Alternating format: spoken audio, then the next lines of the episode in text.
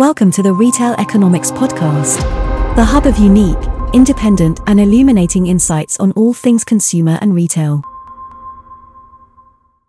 Welcome to the Retail Roundup, your weekly briefing from Retail Economics. It's designed to accumulate the latest key updates related to the fast paced UK retail industry. My co host and I will cover the latest top line updates from the past week. Starting off with results in the food and grocery sector, Morrisons saw full year EBITDA increase 6.5% in the year to October 2023, with fourth quarter profits growing 8.5%. Online, wholesale, and convenience sales all rose in the period, and the retailer converted another 190 McColl's convenience stores in the fourth quarter, with more than 800 stores now trading as Morrisons Daily. The retailer also entered a deal with Motor Fuel Group, gaining a £2.5 billion stake in the company, which will itself acquire 337 of the Morrisons petrol forecourts and more than 400 associated sites across the UK. Both companies are owned by private equity firm Clayton, Dubilier and Rice. In other news, Lidl unveiled plans to invest £70 million in long term contracts of up to three years to support British farmers amid challenging weather conditions. It forms part of the retailer's broader aim to invest £17 billion into the British food industry by 2025.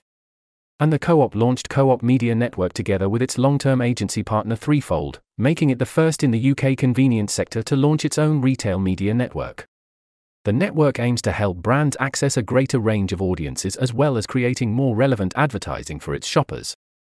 Elsewhere in the sector, GMB union members at Asda stores in Brighton Marina and Brighton Hollingbury are considering whether to vote for strike action over issues including poor contracts and inefficient staff training. And the CMA began a probe into grocery retailers' loyalty pricing schemes, investigating issues including the extent to which aspects of loyalty pricing run the risk of misleading consumers and whether such promotional activity can put certain groups of shoppers at a disadvantage. Now let's move on to the clothing and footwear sector, starting off with results.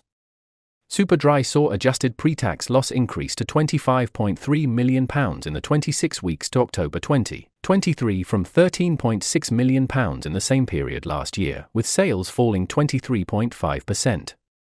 The retailer attributed the results in particular to poor wholesale performance, challenging market conditions, and unseasonal weather, issuing a profit warning as a result.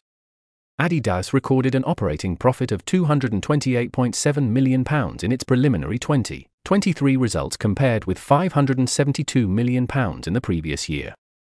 But the brand expected an operating loss in the period and attributed its performance to better operational business than anticipated in the last quarter, as well as its decision not to write off existing Yeezy stock, which it intends to sell in 2024.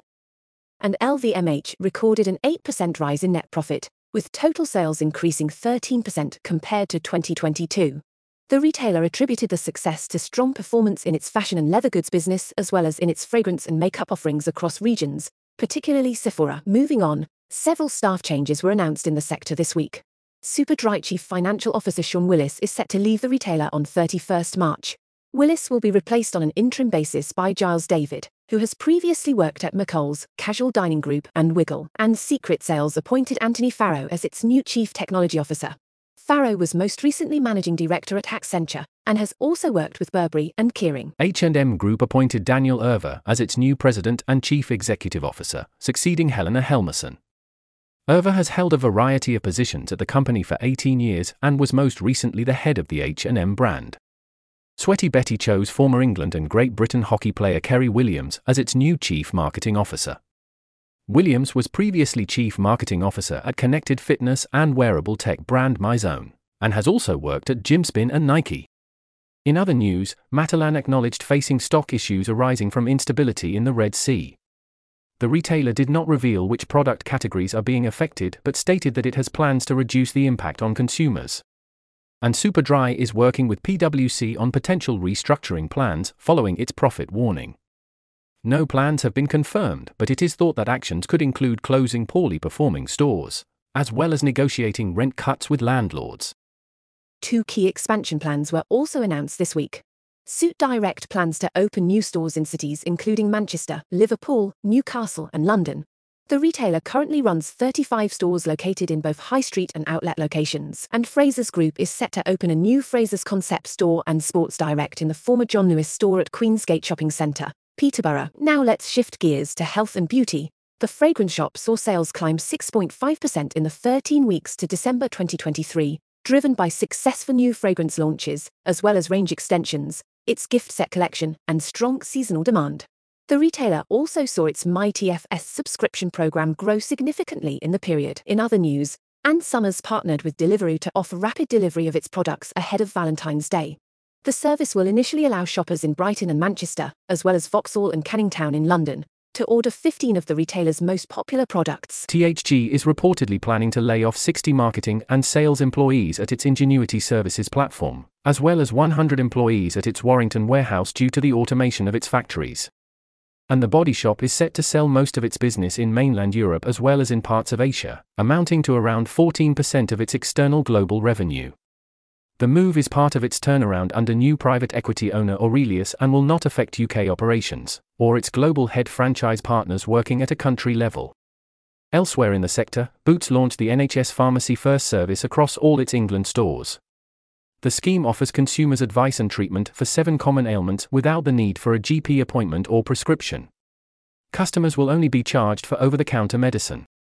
And Lloyd's Pharmacy went into liquidation, still owing debt worth £293 million to creditors.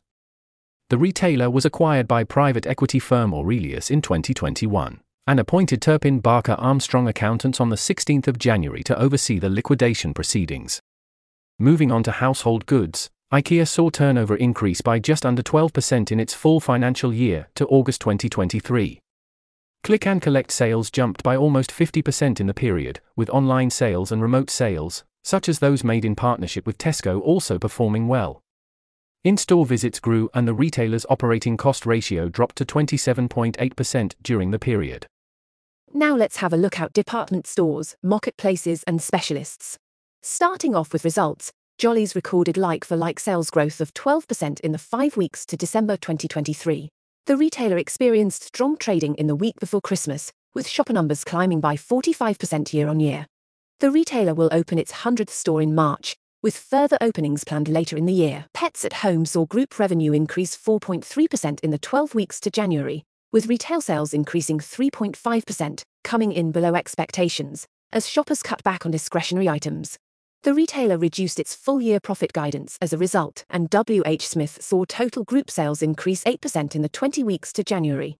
Travel division sales climbed 10% year on a like for like basis, while like for like sales in its high street and online business declined 3%, in line with expectations. In other news, Poundland is set to bring in 2,000 new general merchandise lines across its more than 850 stores in the UK and Ireland, with the ranges facilitated by the retailer's parent company Pepco Group. Each store will hold an event in the coming weeks to introduce shoppers to the new range, which will include homewares, containers, toys, and technology. The original factory shop appointed its joint managing director and chief financial officer Ian Williams as its new chief executive, with immediate effect. Williams has worked at the company for over five years, following senior positions at Asda and American Golf. Elsewhere in the sector, John Lewis Partnership is reportedly looking to cut up to 11,000 jobs over the next five years across its head office, supermarkets, and department stores. The job cuts will be a mix of redundancies and refraining from filling vacancies, and are expected to take place gradually. And Amazon workers at the company's Coventry depot are thought to be set to strike again this month following a compulsory reballot. The last strike took place on Black Friday, while workers at the Birmingham depot began their first round of strike action on 25 January. That's all for this week's news update. You've been listening to the Retail Roundup, your weekly briefing from Retail Economics. Let us know what you thought by posting a review or rating on your podcast platform. If you enjoyed this show, remember to follow us and tune in again next Monday for the latest updates. Sign up for more insight, including reports and thought leadership on all things retail and consumer at retaileconomics.co.uk. Thanks for listening.